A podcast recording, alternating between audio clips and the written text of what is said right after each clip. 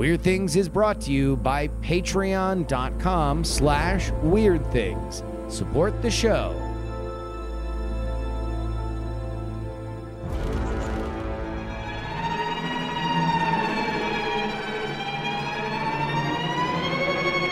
Hello and welcome to the Weird Things podcast. I'm Andrew Mayne, joined by Justin Robert Young Hello. and Mr. Bryce Castillo. Hello. Too Gentlemen, much, Yeah. too much Bri- fries. Brian might be coming in hot. he might. Yeah, he We- might. We're not going to promise a Brian, but if a Brian shows up, just know that you were warned. Please no screaming when the Brian. shows No up. scream. You were ready for yeah, it. please contain your enthusiasm. What do you think this is, Ellen? Come on. Exactly. I know, So, uh, right? Gentlemen, Yeah. I need two investigators. I need two whip smart, Yep. intelligent, deductive reasoning capable people to help solve a mystery. Well, I don't know where we'll find two of them I at know, such short I'm- notice, but Yeah. Uh, I we'll mean, just use you guys instead. exactly. okay. Yeah. Well, my name is um, Greg. Uh, uh, found it. I am a. Huh?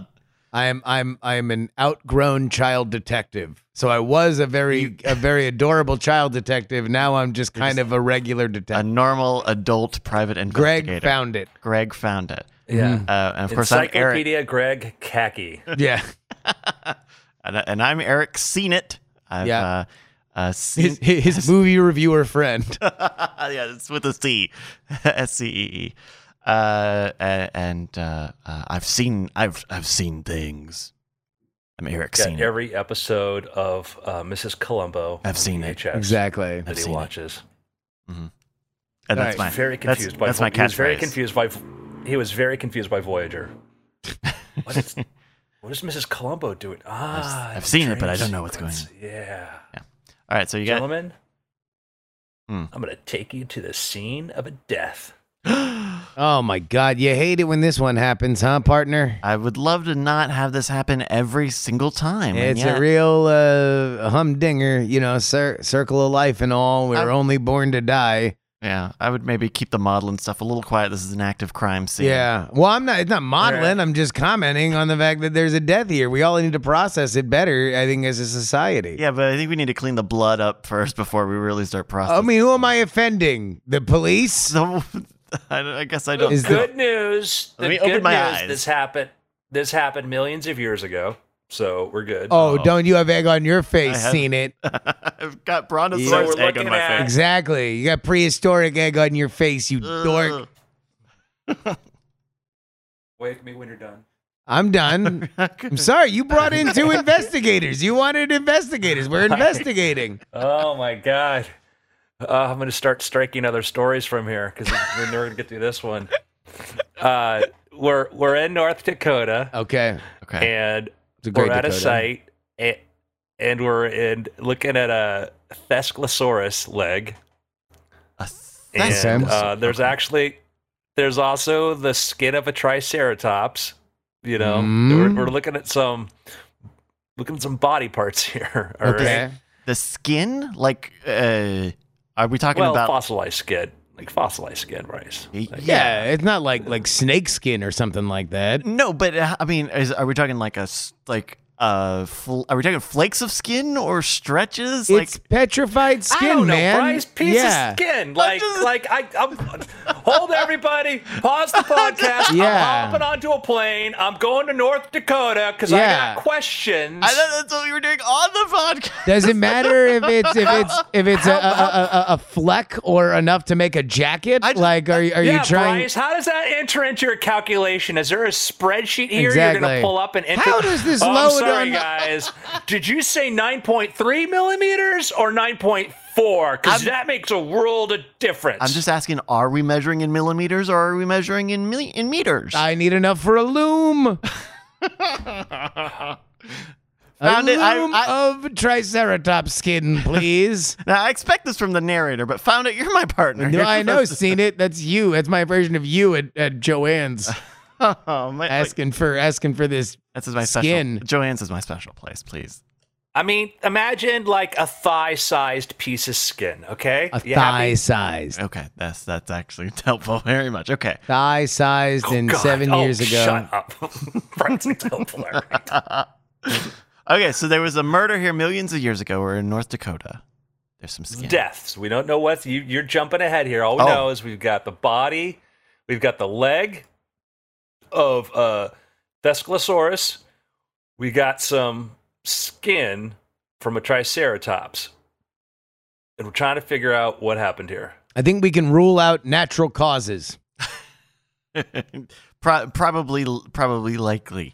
I don't think the dinosaurs, despite all of their myriad amazements, die by having their limbs fall off and their skin be extricated from their bodies. Yeah, I feel like if there was a dinosaur plague, a bubonic dinosaur plague, Yeah. we would have heard about it. We would have found fos- fossilized bubonic plague. Also, even the bubonic plague didn't have skin fall off and legs fall off. That's right. Yeah, it. It it just killed them. it They would just just be regular. So I think I was thinking of leprosy. I think this is some kind of foul play. I think that this these dinosaurs were murdered by another dinosaur. Oh, Now, who would have so the I'm means and motive? I'm going to add some more to it. I'm going to add some complications. Okay. All right. okay. Uh, one of the, I think the person working the site, his name is Robert De Palma, relative of Brian De Palma. Really? And he named the site Tanis, the resting place of the Ark of the Covenant in Raiders of the Lost Ark. Oh, oh, that's okay. a fun fact. Wait a minute. Yeah. So, it's Uh, the same, I'm you know. starting to have a What are you- little uh, what are you sniffing? secondary thoughts here about the veracity of our evidence. Uh, uh, this guy seems like a real look at me, Louie. You think we don't have a real dinosaur leg and skin? Eh, can I? Uh, uh, how how how peer reviewed is this narrator? There's some, uh, let's say, some people in the community are like, hey, we're not so sure. We agree with the findings here and some of the circumstances in which these things are published, but let's just go with the theory. Let's just sort of explore the theory of what happened here. Well, I mean, if, if we if we are to believe the evidence, and let's put a pin in whether or not we do, Okay. uh, I, I would say that the most likely thing that that happened is that there would be some kind of super predator that would have ripped these uh, other animals apart. Uh, uh, these, you know, a super dinosaur that w- just uh, went on a, a, a rampage, ripping off limbs and skin as if it were, uh, you know, just something to do. A, me- a mega dinosaur, a, a next level up on An the, apex. on the apex. Yeah. an apex dinosaur predator. Something out of Jurassic World Dominion, you know? The, the something like that. Yeah, right? whatever. They Uh, always got to keep doing a new. It's like, oh, That's- the, the, It's a it great, feature great creep. theory. That is absolutely, you guys. No, because there's no bite marks or claw marks, guys. oh, Maybe it just ripped it apart. Is that what you're saying? Yeah, Just sure. Yeah. it's all hands. Yeah. they're pretty The- big. The Notoriously big. Manglesaurus. the the opposable thumb. Yeah. Thumb rex. Pull apartosaurus. Uh, uh, they just love pulling things apart, like uh, like like uh, uh, Christmas crackers that the British Quick, have. Throw a Stretch Armstrong in his path, and it will run away. And it's like, ah! he can't do it. He's just so pissed. That's how they invented ah, pulled. Stretchosaurus. You know, we got you this time. So no scratch marks, no bite marks. Are huh? there are there any indications of sawing or um, tools having been used? it's the Dahmersaurus. Yeah, wait, hold Uh, on. Was no. this the dinosaur mafia where they were trying to dispose of the evidence? Were there four cement shoes located nearby? yeah. Uh, no evidence of sawing. okay. Mm. Edganosaurus. uh, okay. Uh, uh, I'm I'm I'm unpinning my pin that I put in the fact that I think that this is this is fraudulent. I believe this Well, is we'll fraudulent. just assume that it's re- let's assume that's legit. Let's assume it's legit. okay, so All no, right, we, okay. we want to move forward here. Okay. No. A skin and a detached leg from from the dinosaur times. All right. And I like we say dinosaur times, which last com- way way longer than our times. Um, Absolutely. so I'll throw in some other little findings there. You ready? oh, Mhm. please. Okay, I'm gonna complicate it. I'm seeing I'm seeing the scene of the crime. This is too simple. We should probably complicate it so it makes it more interesting. They found a fish, a turtle, the embryo of a flying pterosaur encased in an egg, and glass-like particles of molten rock lodged in the gills of fish fossils. Gas, glass-like particles. What the hell is going on here? Andrew, did a dinosaur get blown up by a thunderbolt? No. Ah. That would have been very cool. Because in my head, like, oh, you know, when when thunder strikes uh, beaches, it makes like glass uh, pieces. Ful- fulgurites, yeah. So, uh, but I want you to follow that because remember, we, we I just said found fish there too with glass particles in their e- gills. Yeah, I mean, I guess I would assume that there was probably a different lay of the land back then. So maybe there are lakes in places that there are not lakes today. How do you get gl- how do you get glass that is not man-made? Maybe the water, water. boiled. Boiled water? Oh, it boiled. Oh, did it, it did it zap like a not did it zap was like it, the was it like a spring? like the, you want- the do you wanna- do tide? you a wanna- volcano? I'm gonna give Underwater you- volcano? No, no, no. You Hmm. want to hear the time, the estimated time when this yes. happened? Absolutely. Yes. Last 66 million, week. 66 million years ago. Mm. Narrowing it down. trying to remember where I was 66 million years ago. I know. Okay. How young we were. Uh, glass. So far, uh, could it? Oh, could it be uh a meteor? Dun dun dun! The claim is this was the evidence of the strike that took out the dinosaurs. What? This is all the way up in North Dakota, but they show a map of where this hit that stuff debris went flying. Remember, there's something the size of a mountain hit in the middle, like the Yucatan, which is what you know we say that led to the climactic collapse that killed the dinosaurs and like a very short period of time killed uh, the, excuse me the non-avian dinosaurs. And so they say this is evidence of the violence of the impact, and that like the fish and stuff were thrown. That these were these dinosaurs, the shock waves ripped them apart. What? Oh my gosh! What? So that's the claim. The claim that this is the the the, the receipts of of the Yeah. the the final moments of of of, of the dinosaurs. But uh, uh, let let's can we get now into the the uh, pushback here that that some folks are not uh not not not in love with this So the- reporting. The, the the part the challenge with it is that uh that it's pointed out, and again, I don't we don't we don't know anything here. So if we if we improperly impugn the reputation of anybody here, uh I want to just apologize ahead of time. yeah, So Yeah. um this is for entertainment purposes only. this is not legal advice. This is not legal advice, not medical advice. This is Uh, astrological advice. Uh, this is from Science Alert. While paleontologists usually cede their rights in curation of fossils to institutions, De Palma, who had collected a few academic laurels until the disco- who had collected few academic laurels until the discovery of the site, insists on contractual clauses that give him oversight over the specimens. He has controlled how the fossils are present- presented. In response to the article, Kate Wong, scientific science editor of Scientific America, said in a 2019 tweet, "The findings on the site have met with a good deal of skepticism from the paleontology community." Uh, a few peer-reviewed papers have since been published, and the BBC said that a dig team promises more. So they're doing a whole documentary about this. So uh, this is like, and other people seem to think that this has evidence of it. So it's not. It's not like this So this is like not fringe dis- pale- Gotcha. Yeah, it's not like they're someone. not fringe paleontology. Yeah. Yeah, this isn't a situation where, where we're gonna see pictures and it's it it's obviously like PVC pipe or something like that. yeah. No, I don't think so. That'd be hilarious. Uh, It's a pivosaur. Oh my, yeah. No, I think it it might be uh, paleontology. There's whole Dino Wars entire book written about this. It is a very, very you, you mix you mix like the the history of like frontier cattle barons with scientific exploration and the you know the drama of that, and you get the hunt for dinosaurs. I was gonna say, yeah, I don't think either of those archetypes particularly breed a a magnanimous attitude of of, of cooperation. There there's there's a lot of you know kind of a, a, a gold rush instinct in in both of those fields of, of finding the thing and proving the thing.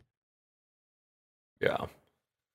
Uh so cool. I I look Wow. forward like, you know, we we can't, you know, people who are, you know, outliers, you can't just dismiss whatever they're saying and Yeah, a lot of really crazy sort of things that we now accept as well that's the truth started on the fringe of like we have evidence like that can you really like hey we, we heard the sound in this this radio telescope and we think it's the big bang like what And Yeah. then, Yeah. oh yeah i guess that makes sense it is the big bang I guess my, my so- only my only thought on this is that I I had never really thought of the idea that we were lacking in evidence of this. I I, I thought that that was remember this is like the day that it happened Yeah. so think about this literally the day that it happened would be when this would have happened so that's the hard part is because is You might have str- that. Yeah, because remember that Yeah. the, the this took uh, it took years and years and years for the dinosaurs to go extinct, and the idea that you're seeing physical trauma or things like that that were like that's really kind of amazing. And like if you look at the the the zone in which they look through, so you might find a dinosaur that may have died on the day, but all the way around the other side of the world because it was just you know uh, carbon monoxide poisoning or something or Mm. Yeah. you know but literally it was literally it was more like they would have starved out or died a while later because of uh, the basically shutting down a big part of the uh, plant life on our planet Uh, Well, here's something that's less than shut down. what is? In fact, it's functioning optimally. Oh. And that is the Patreon for this very podcast. Uh, where can I get that? Patreon.com slash weird things, Bryce. Thank you. Stupid you didn't know that, but, but I'm glad that we were able to say the name because it's an audio podcast and people need to hear it. That's right. Patreon.com slash weird things is where you can support the show. Kick us a little bread. You're going to get early access to the After Things podcast, which is all about how to live and work as a creative professional by folks who live and work as creative professionals. Head on over Oh, right now. Oh, that's us. Us. Oh, wow. Yeah, it's Oh. us. You know, uh, come on. Uh, dust off the So- resume. Give some give some advice. Patreon.com slash weird things. so i want to do just a little little plug here for some work at an organization that i work for which is called OpenAI Oh, this is And- good stuff. Yeah, so we released last week uh, DALL-E 2. DALL-E, which you, some of you may remember, was an image generation system. DALL-E 2 is a really new, improved system for basically taking any text input and turning it into an image. And it is a very exciting hot field. Let me clear. There are other people, researchers, who've been doing some amazing things uh, in, in text to image generation. And uh, you know, I personally feel like this is a really big leap forward because the way it works and how it does, and if you look at the quality of images that it's been generating, people have been going nuts.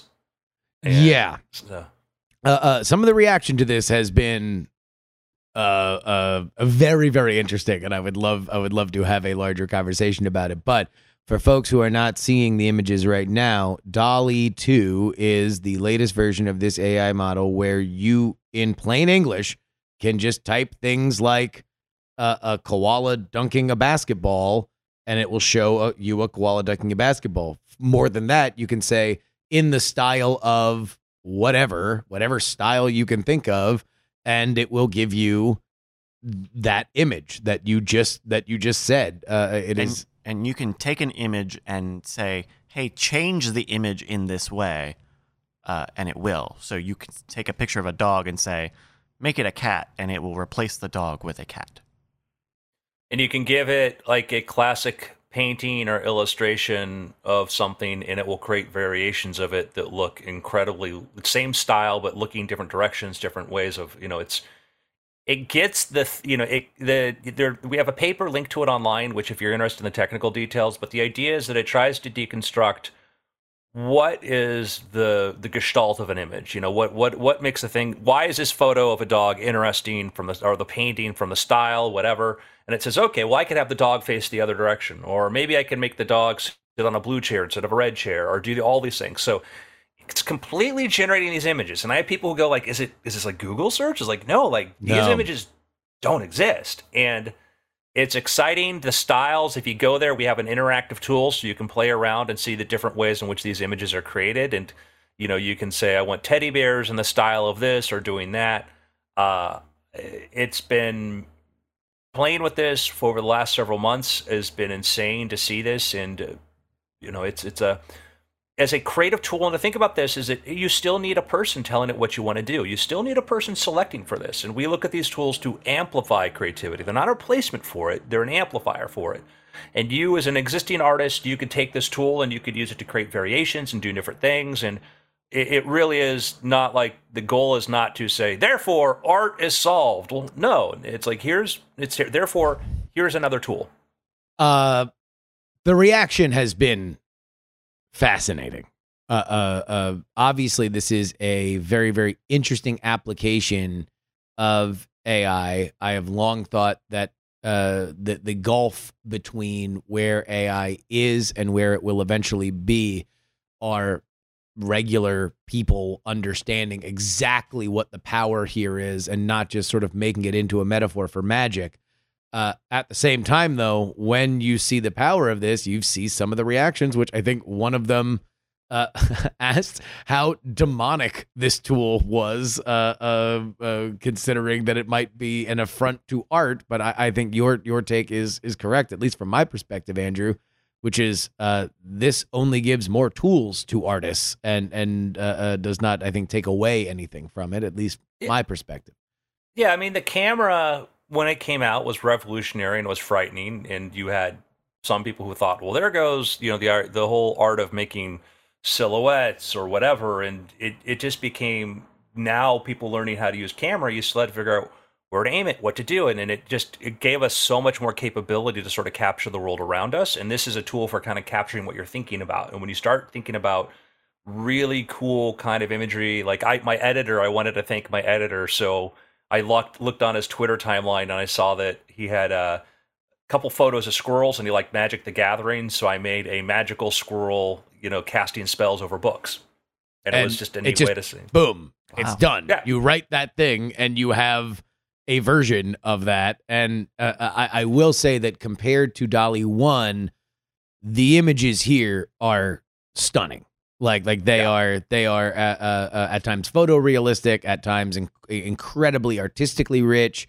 Uh, uh, the the the the breadth of styles are, you know, almost night and day from some of the images that would come out mm-hmm. of DALL-E One. Mm-hmm. Yeah, I did. I did one that went viral, which uh, Bryce just showed, which was my space raccoon. I did a uh, uh, a raccoon astronaut with a cosmos reflecting on the glass of his helmet, dreaming of the stars, and you get this. It's now it's a, a wistful raccoon looking into space. It's perfect. It's at three thousand six hundred ninety-four likes and five hundred retweets because a lot of people who were like skeptical about AI were like, "This really sold it to me." Now I, I look at this and I go, "Cool." To me, like that part of the thing that people respond to is you know how much the AI has learned about puppy dog eyes and how to make things look wistful and sad but there really is like this image here, which was I did a raccoon wearing a hoodie working on his laptop.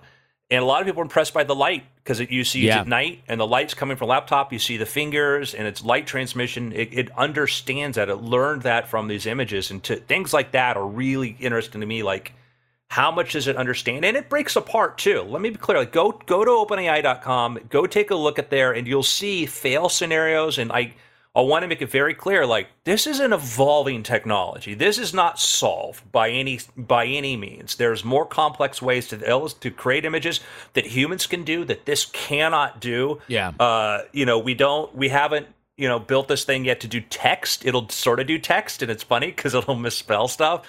Um, you know, there's a lot of limitations from a technical point of view of what it can't do, and and there may be some wall out there that we don't know about. It's possible that there could be something like, oh, there's an ultimate limit to what you can do, but man, like we you'll see some teddy bear examples, and that came from when when I was playing with it. I was trying to think of like what are cool real world objects that you could use, and so I started doing teddy bears. And the first thing I did was a teddy bear in a hall of mirrors. Uh-huh. And watching it create a, reflections of the teddy bear in the hall of mirrors was really cool. Wow. Bryce, you have a look at your face that's oh, okay. No, that's a great idea. No, Bryce cool. Bryce is scrolling through all of these examples yeah. here, uh, uh, and you know some of them are just remarkable. Like it, it I, I, can understand why on first blush, if you made your living doing art, that you would say what you would look at these images and think, how long would this take me to to do, and and and have maybe a little bit of a John Henry and Inky Poo kind of kind of moment.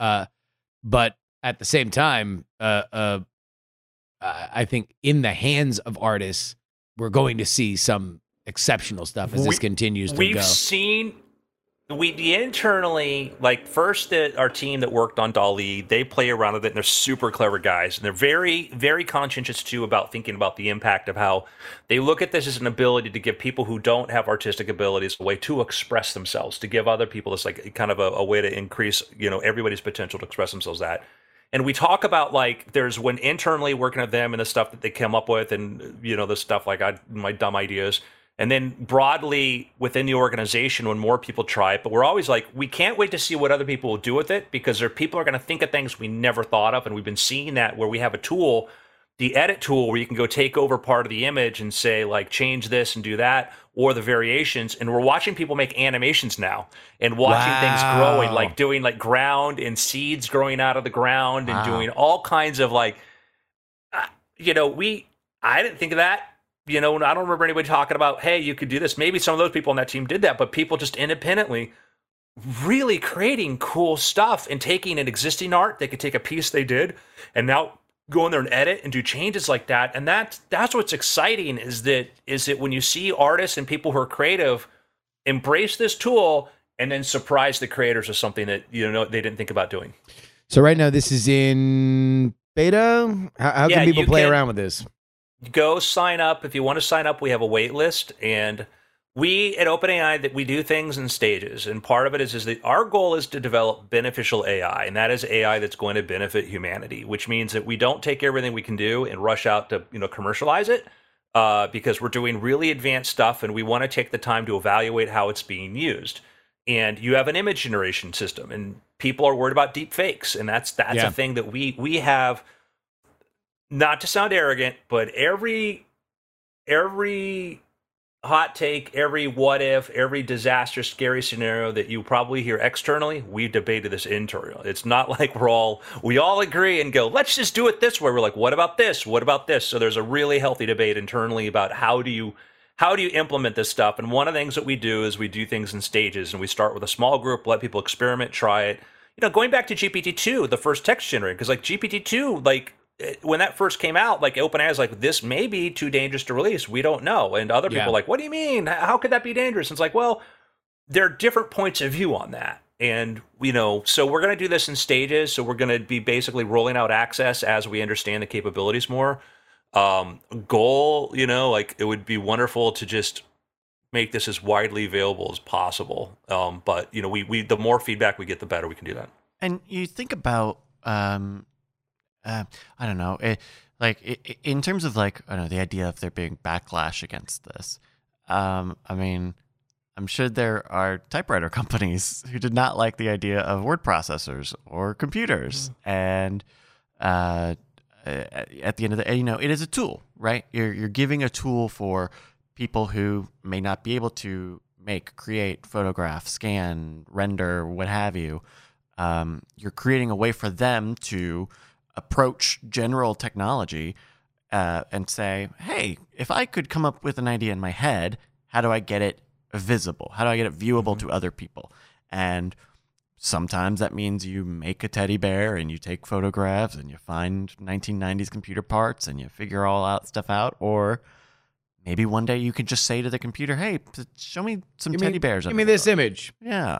And yeah, that's that's that's that's really remarkable because it it it almost sounds outlandish, but with how much technology has evolved over the past de- decade, it is uh, incredibly. It sounds incredibly plausible and very very close.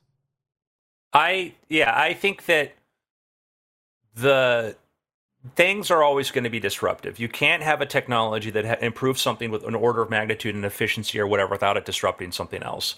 And, you know, Justin and I went through this when we had a magic publishing business. And then as the cost of doing video or distributing video freely online plummeted, we watched our video sales decline because basically piracy became a big rampant thing. And, and and piracy destroyed a big part of like the magic video sales industry for me. And and I could have said, ah, this sucks, but I'm gonna I'm gonna stand out there and tell everybody this is wrong and we shouldn't do this. But I'm like that innovation of video online created things like YouTube and stuff, and I think yeah. increased the availability of human knowledge. And personally, I was affected, I was impacted by it, by it, but then I moved into a new space and embraced this to figure out a way to do it. And that's not an easy thing to say to people. You're like, ah, just suck it up and then do the new thing. I think if you're really skilled and you have a really, really capable artist, you're you're there's going to be a way in which your skills are going to be magnified, not not minimized by this, because yeah. you know the word processor. People worried that the word processor you talk about that was going to affect everybody who's going to become a writer. Well, here we have a tool and I can tell you that I can tell the difference between somebody who knows what they're doing and somebody who doesn't when they want to create an image. And when they're trying to, sometimes you happenstance, you happen upon a really lucky image. Other times, you know, there's that. And so. And um, I don't know, imagine this paradigm of, you know, art creation, right? Um, or, or in terms of using this as a tool or as something for accessibility, you could use this. Uh, you, you could find a way to, to, to write the story of this, of, someone who has difficulty with with with visual thinking or, uh, has um, a, aphantasia or so is is unable to to really mentally process or uh, store, create, synthesize images. But if they have an idea for something, you could take someone who has who has difficulty with creating visual images, plug it into this device, and then paint over it, use that as inspiration, use that as a starting block, and you could put you could open up the visual art world to people who are not vis- who are visually um, impaired and mm-hmm. like that's one that's of, yeah it's stunning yeah it's one of the areas we're looking into now is that you know assistive using as an assistive technology for people that that you know maybe physically or some other lim- way are limited to do that i i see the end end end goal end game for something like this is that we we use as the amount of information we are presented with has increased. We've looked for we we use compression in ways we don't think about it, but we use things like an emoji. You know, if somebody does something you like or whatever, and you want to show appreciation, Slack is like a, an emoji delivery mechanism, as far as I'm concerned, because it's like yeah, most of the communication. If you look at the actual number of things said on like my company Slack versus the things said through emoji, emoji far more emoji communication than this. Somebody says a thing, then okay, I recognize, I acknowledge this uh, memes, memes, gifs, and memes are really effective ways to communicate stuff. The the challenge with emojis and memes, like any other sort of predetermined uh, alphabet or you know library inventory of things to communicate, is they're not yours. And now with a technology like this, I would love for this to be built into things like your keyboard, where you know you could say, "Hey, communicate a thing or what you want," or describe things to a friends, or share a moment and just effortlessly just communicate back and forth through these things. I think that would be wonderful. Uh, I, I, also think really the the next level promise for stuff like this, and I've I've long thought that people training their own AIs and and and taking this technology to a a level where you are are using it kind of on a more personal level is just fascinating to me. Like like an artist mm-hmm. that is able to visualize certain things that either so they can retouch them and make them exactly how they want or uh, uh, to just take their own work and be able to iterate on it within this framework is a game changer in in a way that I think was was not previously thought possible. Uh, we we did have a question in in the um, chat that I that I am curious about. Uh, are there copyright restrictions? So if somebody has has access to this, or, or or do you own the things that you make through DALL-E two? So right now, the way we're doing it, because it's just we're literally literally in the exploratory phase, and it's used through our labs. Uh, front end is it's we're like not it's not for commercial right now. You know, yeah. so we we have we encourage people and they create stuff to share it with attribution, whatever, to circulate, show their friends. We're not not allowing right now like NFT creation or anything else like that, and not that we're against any of that. It's not a matter of being against any of that at all. It's just at this stage, is you know we're trying to look at the impact we're trying to figure out the utility and whatnot and so it's sort of step by step yeah. trying to work things through. So that is the way i'd say things like this is not a oh we're against this. No we're not. Like we're we are our dna is we're a research org. And so yeah. we have to start from a research point of view and then figure out okay if we do this then what are the implications there? Then if we do this what do we do there? We we we want to get this you know most of us want to get this in the hands of as many people as possible as we can and let this be part of what people do. And it, and it makes sense why you would be cautious about that because uh, I could imagine, uh, not not knowing anything about how any of this works, uh, that it's kind of a Pandora's box situation a little bit of hey once we once someone starts training one of these models on copyrighted material, screen captures, gifs, things you know, things where it's not just synthesizing things based on public domain or open openly available Yeah. imagery. Uh, it's going to be very weird.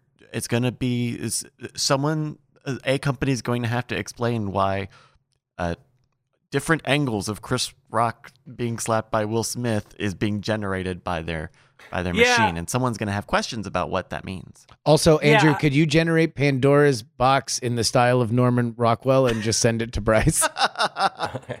uh maybe i could um so the uh yeah it, it's there's there's the expression was i don't know was it um william gibson who said the future's already here but it's unevenly distributed and part of what that is is there's you know there's this awareness of like deep fakes and stuff but other people don't know other people don't know how far ahead this is. And i've seen this where there was a thing that came out of you know the worry of you know the, the war in Ukraine about like deep fakes affecting things, and I've had some people like, ah, look at this, get go look at this deep fake video of you know Zelensky, you know saying that he surrenders, and I'm like, yeah, and I will show you that same tool used two years ago to to replace Putin's face with Navalny, his his uh, his would be rival for the head of Russia, who has been currently put in jail by Putin.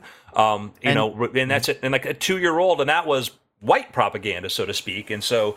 That's all. That's to me. I look at that like, oh, that that those horses left the barn and they evolved into Pegasus and they flew away. Yeah. Th- th- that's to, but to other people that they're not there, and other people, you know, people like maybe see this and think that it's real. And everybody, everybody I know is skeptical and goes, and like we know that people can watch a video and not believe that it's true. It's just reinforces what you already think and how you use it. And I'd say that I, I'm kind of like maybe we just need to kind of just OD on fake images, so then we get to the point where we're like, oh yeah, everything's probably BS. So I'll just move right along. I mean, a lot of the misinformation that was happening around or is happening around Ukraine is like people taking footage from other wars or from video games. Oh, yeah. Like we don't even need deepfakes to be spreading. And, Yeah, and, you- and, and by the way, uh, not new in the history of war and the startings of war. Uh, uh, the worst place for any kind of information to come out of is war reporting. Like it is, it is fame and has been famously, famously uh, uh, un, un, unreliable. So the fact that there are new tools to make it more unreliable is only exacerbating an issue that's been there forever. Let's see if I can Here we go. Come on. Uh, uh, uh, uh, uh, I'll tell you what. I I love love love this this tool, and I, I've found the conversation around it so so so interesting. Uh, uh, the the the visceral reaction that I saw from it, both in terms of people being very excited, uh, and and not in a way that's like, uh, uh, you know, uh, uh, uh, like oh, this is a cool proof of concept. Like this was a, an AI uh, uh, application that I think really, really, really spoke to people on a level that uh, uh, has has not before, and that's what I love about OpenAI is is you guys are really, really, really dedicated to finding that that gulf, like like finding out where people can uh, kind of understand it. Because once you do this, that's that's the soup to nuts experience. Like like the only thing that is that is left to explore is how did this get here? Oh, okay. Now that I understand both what my input was and what this output was, it gives people a framework to understand what the training is, the framework to understand how and why this works, and not just AI being, you know, HAL or or you know some sort of uh, uh some sort of thing. Yeah. Did we get it? I just got an email from one Andrew Mayne, uh, and I believe these are 10 images of Pandora's box in the style of Norman Rockwell. Oh my god. This Wow. is amazing. And they are all they look like uh uh you know Disney one here, but yeah, wow. And it's like Pandora's box is like a cultural idea.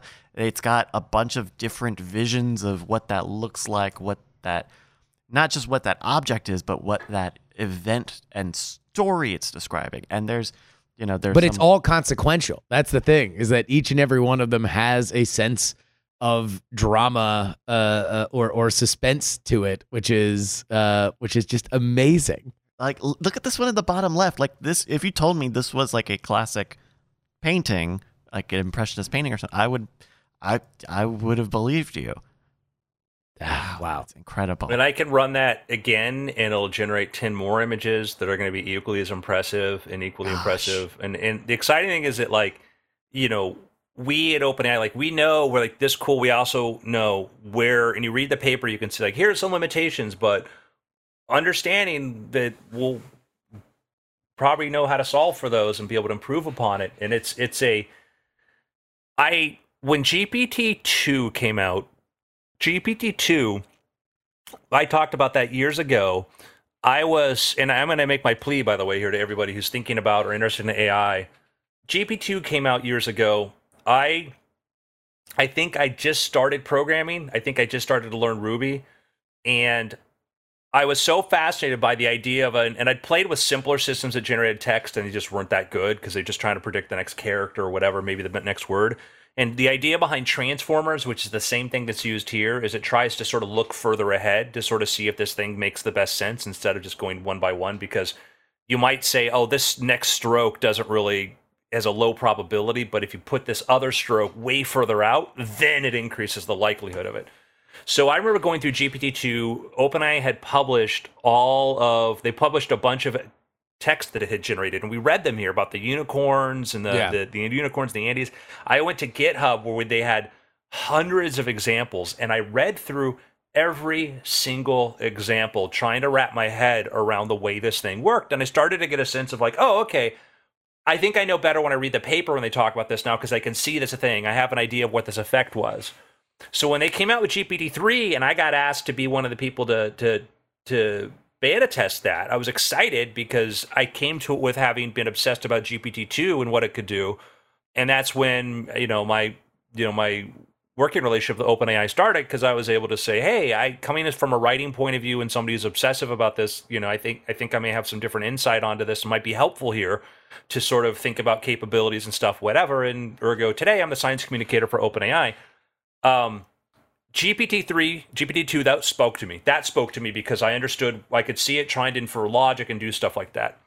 Then we came out with Codex, which was only not that many months ago.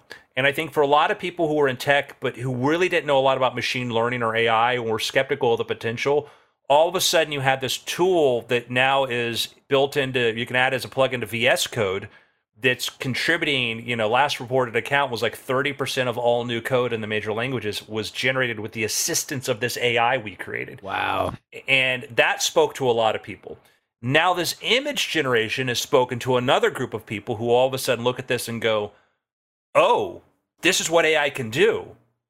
Yeah. And that's the thing is I think that we're we're slowly but surely showing people this is the potential for this. This uh, is the potential for this. And, and let, let me let me just say one more thing about DALL-E two. If you have seen AI generated imagery, one of the things that I think has become sort of synonymous with it are a lot of kind of like half faded, blurry, like almost like kind of things where it's not even like impressionistic in the way that you would think of a painting, but but kind of things that are sort of put together in a weird way.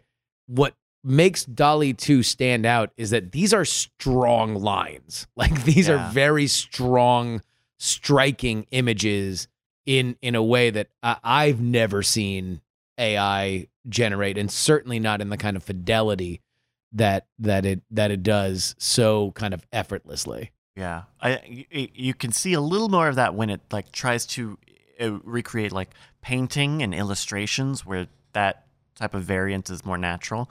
But yeah, in, especially in the real photorealistic sort of generation, uh, like it looks very clean. There's a lot. Uh, there's there's a good amount of detail and sharpness that looks outside of that dithering effect. Yeah, and we're past the way back when we were working on DALL-E and uh, before an early version of that, and I was looking at the outputs and I asked the head of the team because it still had that sort of weird, sort of wispy, sort of like thing from AI, which is very common with people who suffer from certain kinds of like, uh, you know, brain disorders and stuff, which is weird because it feels like certain neurons were, you know, firing or whatever in a different pattern. And I asked, like, is this going to go away? And he was like, it should in the next training session. And it went away.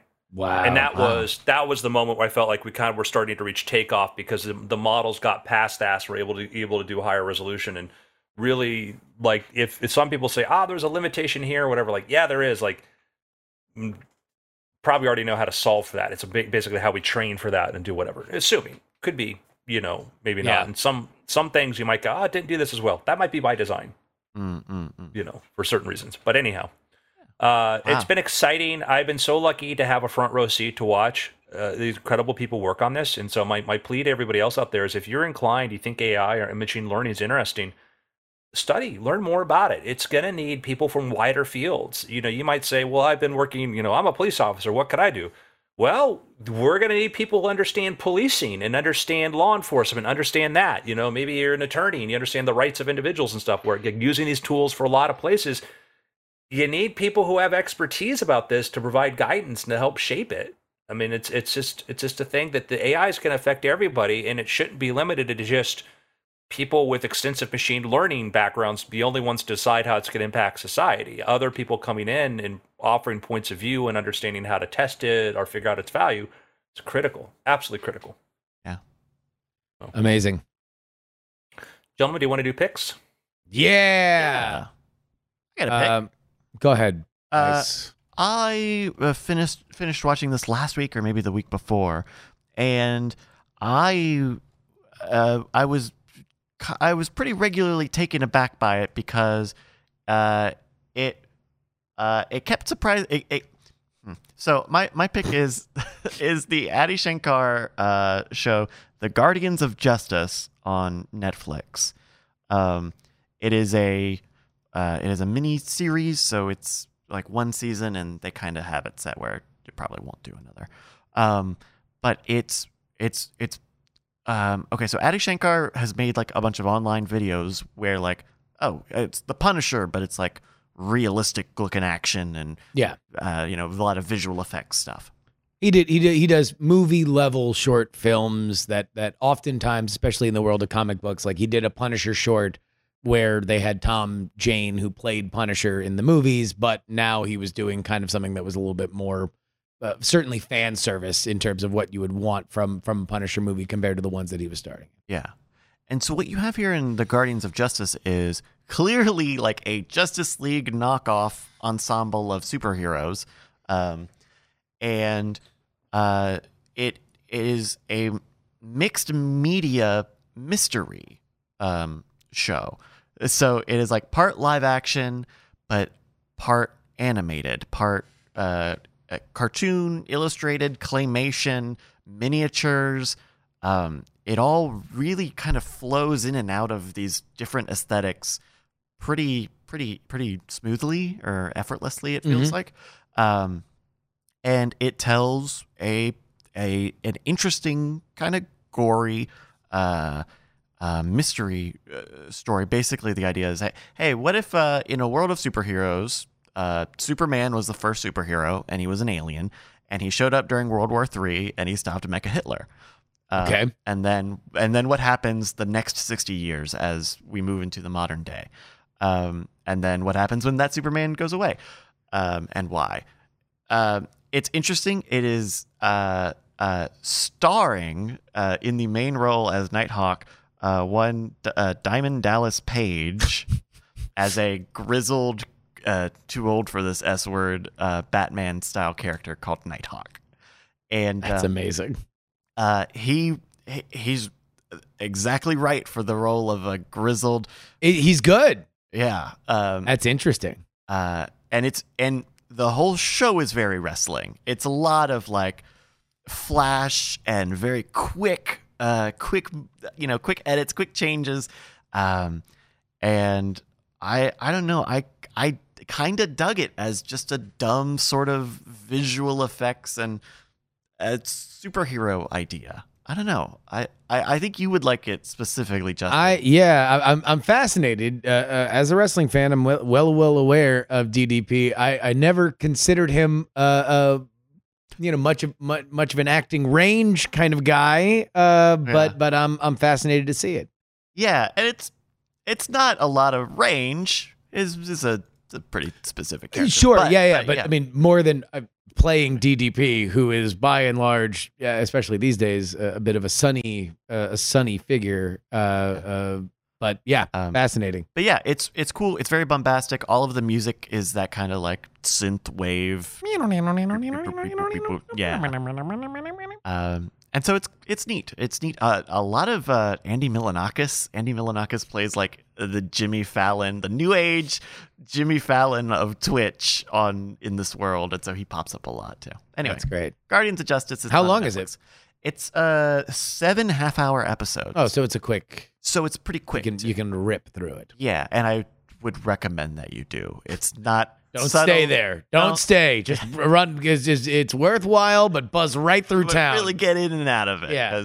Because the novelty of all the mixed media stuff is very cool. It's very interesting. You can tell that they are really able to elevate it beyond what you would get if you were just doing live action or just doing animated. Um, and I think if you compare it to something like The Boys or like Invincible, which are both mature superhero shows, yeah. um, this is both in between the middle of them and then also very different because of that. Yeah. This seems uh uh pretty BSI. B- BSI. Ba- Big, Bat- big stuff bat, incorporated. Bat, boop. Insane. Oh, okay. Yeah. Um, cool. Hey, uh, speaking of things that are pretty wacky, Ooh. um, st- uh, making my way through Raised by Wolves. Ooh, uh, what, what, where, how far in are you?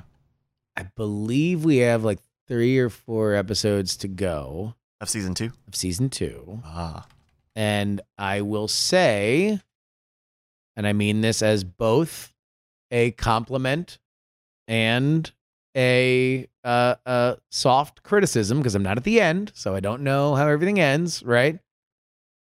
But it reminds me a little bit of Lost, and I and by and large, it is the positive elements where every five steps, boy, do we see something that is fascinating about this place that we don't know a lot about, and uh, uh, at times a little frustrating in that characters that could tell other characters about these fascinating things don't immediately tell the other characters. But then again, nobody asks. I'm I'm on And nobody asks even. I'm I'm I'm I'm not to the end, so uh, I will I will see how it goes. But by and large, I've really loved it.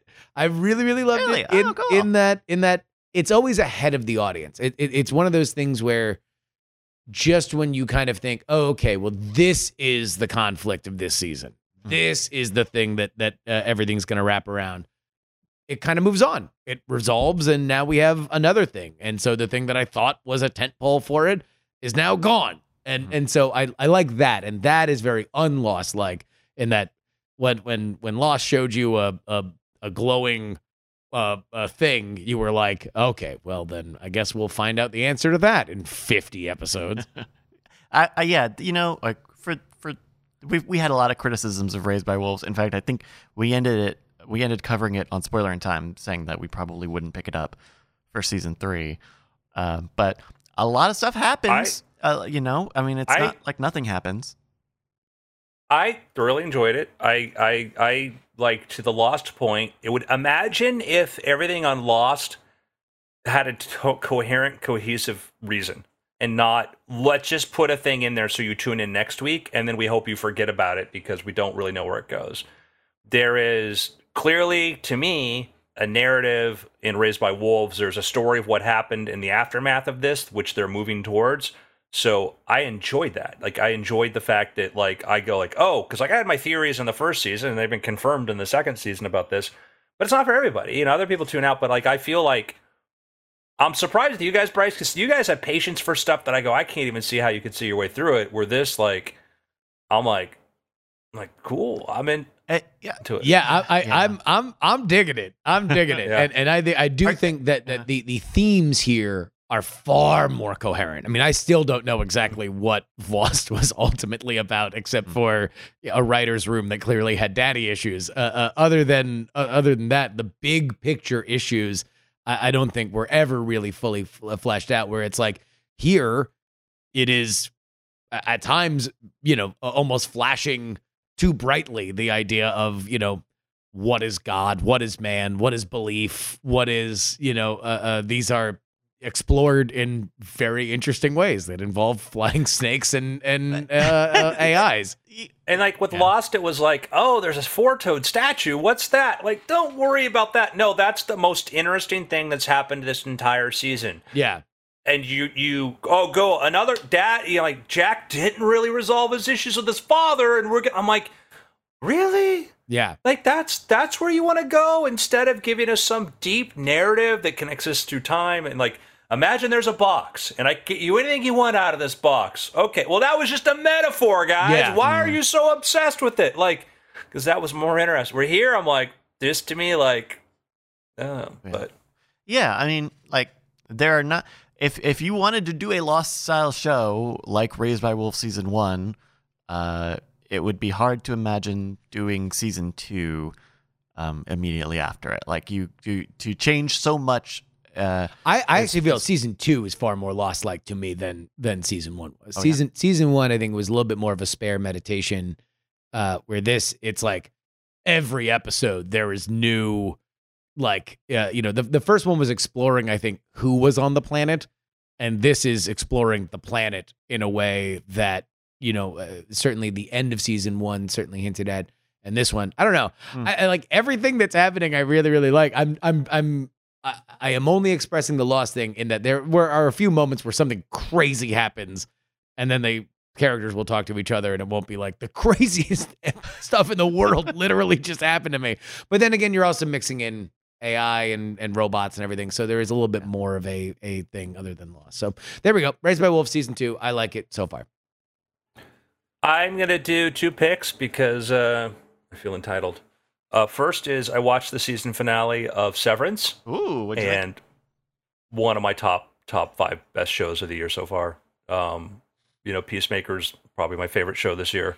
Severance, I love. I love. I got. I stopped reading science fiction because science fiction got to be very derivative, and there wasn't a lot of fresh ideas in science fiction.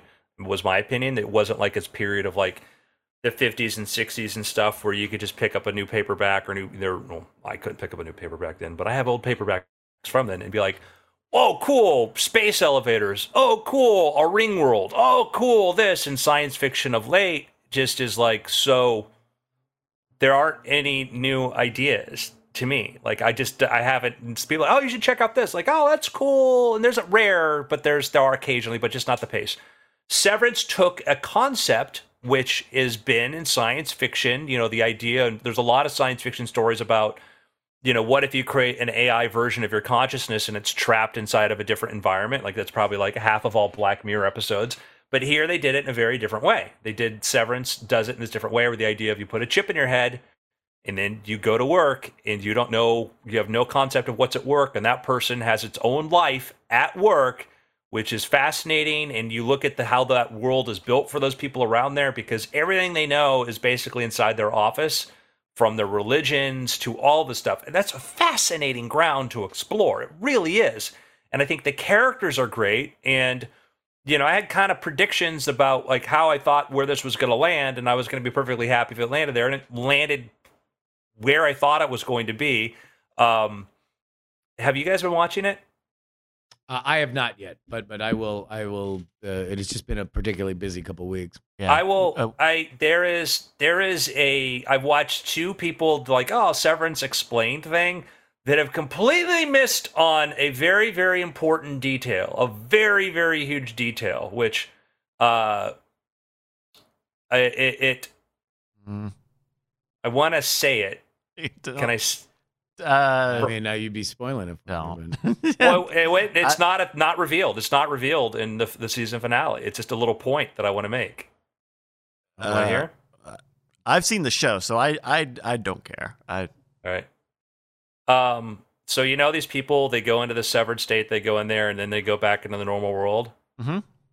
We have no idea where this place is. They live in a city named Kier. They live in a city named Kier. The maps say Kier, and if you look, anytime there's an address, like the last time we saw an address, the state was PE. What state is PE?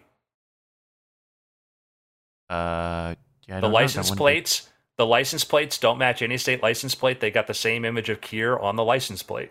Well, and they you know they mention in the first episode and not really much more afterwards that like Mark uh, lives in corporate housing. So how does that work if you're supposed to stay if you're supposed to not know who you work with? Anyway, this is Well, now, yeah, this but is they- now they we're could just having a very But but a point. My point is like that's my minor. But like like literally, like they they mentioned like in the episode they mentioned somebody mentions New York, but literally the world they're in, the normal the quote normal world. Eh, Like I again, I've been watching these. Ah, we're gonna explain. It's like cool. When anybody explaining but the fact that the license plate don't belong to any state, and when we do see an address, it's not a real state. I'm like, this is like, I think there's more going on here than anybody's acknowledging. So Oh sure. it's subtle. It's subtle, and it could just it could just be BS, just filler for later on. But I feel like a very Truman Show kind of thing. Yeah. Uh, what was your other pick? So, my other pick is the book. I just finished this. I really enjoyed it, and it is Moonwalking with Einstein. And this is a book about memory, and it's been consistently a bestseller by Josh Foer. He, I mentioned this before, he was writing an article for, I think it was Slate or Salon years ago, where he went to the U.S. Memory Championship and expected to meet a bunch of savants and people who are just so different and whatnot and they're all normal people. They're like, no, I'm just a normal dude with a bad memory who decided to learn memory tricks, and now I'm at the U.S. Memory Championship. And then he talked to he talked to like people from like the international ones, and like, yeah, the you know, and he talked to some people who did the international memory championships, and they're like, yeah, you know, Josh, you could win the U.S. one. It's not that competitive. And he's like, ha ha ha, that'd be funny. And then he's like, that'd be kind of a neat story if I trained for it. So Josh Foer decided to train for the U.S. Memory Championship starts one year before and then he trains over this period and along the way he studies memory. He talks to people who've lost their memory. He meets kim peek the basis for rain man. Uh, he meets another personality who i won't name who is another who's been presented as a savant who was born this way. And josh does a very good job of saying i think this guy is just another memory expert but running a scam Wow. and points this out. When you read it it's like you're like holy cow like i believe you're right. Because he's like i told this person like they said they were, they had a seizure and they had these th- these powers and they tell people this. Yet here this person in 2001 whatever was selling a memory course yet claims they never do's these methods. And then you know they're on the memory board. So uh that was and i'm reading this i'm like and this person has been tested by top memory experts and i'm like mm. having worked for james randi and seeing what mm-hmm. happens when people don't realize they're in the presence of somebody cheating them i'm like and and like then I- there's a like you read the wikipedia and they're like oh this person says oh like he should have focused on this or whatever. I'm like i think there's something here I, you know and, and josh i think was extremely compassionate to this person and was hesitant to put them in there but just this this person would say that like oh i see color i see number the number 922 is this this this and josh would meet with him again like how do you describe 922 and he'd say this and it was a different time every time he had a different explanation for it and Josh was like, and he showed memory athletes just like, oh yeah, he's this is this is a memory athlete. Like watch him doing this lightning calculation, and they see him moving his ring across the table. Like yeah, that's how you keep your count. This person may be a natural savant, but the book does a pretty good Yeah. job of saying. And to Josh's point, like, which is more remarkable that this guy was born by some weird fate, you know, has a brain or had some accident that's a fate that, that, that acquired these abilities, or that anybody, that he's proof that anybody can do this. You know, he did it for a documentary. He went to another country and learned a very difficult to learn language in like two weeks. And to me, the much more interesting story would be the fact that this guy just has trained himself so well to do this, but it was anyhow. Uh, and it's not like it's not like psychic stuff where they can't do it. Like he can do it, but so can other people. So I love that part of it. The end of the book, Joshua goes to the American, the United States Memory Championship, and he wins. Damn. And he sets the record. And then he goes to Europe and he, he places much lower, respectable, but doesn't realize like the European level of champion. But he's like, because the European was like, you could train, you could do well here. He's like, I'm good. I'm good. You Yeah. know, I'm good for this. So Is- it goes in. What's that? I- i- it more of a biography, or do, would people reading this expect to learn techniques? You would learn. of- you of- would learn the techniques. You would expl- you would understand the techniques. It's a great entry point to these techniques. As things like master system, person, action, object, memory palaces. These things are all explained in there. So it's a very good introduction to the topic of memory. So uh, I enjoyed it thoroughly. I was skeptical going into it because it had one of those sort of silly, you know, a head, uh, you know, title, a title meant for the, you know, some editor at some publishing house to get excited about, but then I read it and he's a really good writer and he's done a number of talks about it and I think he's very pragmatic about it and I think very very fair to his subjects. So, uh, and again, the fact that the story is, and then, hey, then he wins the championship is just neat. Great ending. So, that's great. Yeah. yeah. what a what a way to do it. So really good participatory journalism. So, uh, and it's funny because he shows up there at the memory championships, and somebody's like, "Oh, it's like, uh, you know, imagine being a guy who." Like a sportscaster, somebody like this, that all of a sudden decides you're going to have to play against LeBron James. Like he's Yeah. hearing these people like criticize him, and then, and then he goes through and he ranks, and then he sits down to sets like the U.S. record for memorizing a deck of cards and stuff, and then they're like, they're like shutting up. So, Oh. um, Moonwalking really with Einstein. Very cool. and uh, you do learn like yeah these these you know i think i mentioned a while back like started reading some other stuff on this and then like now like i can't get i have all i have like the top 50 most populous countries stuck in my head can't get it out they can just they built that ihop mental palace it's firm it's firm like i don't even bother testing myself now like a week will go by and i'll be like well do i st-? i'm like yeah they're there so these things are in- interesting International House never falls. gentlemen Yep. it's been weird Diamond Club hopes you have enjoyed this program.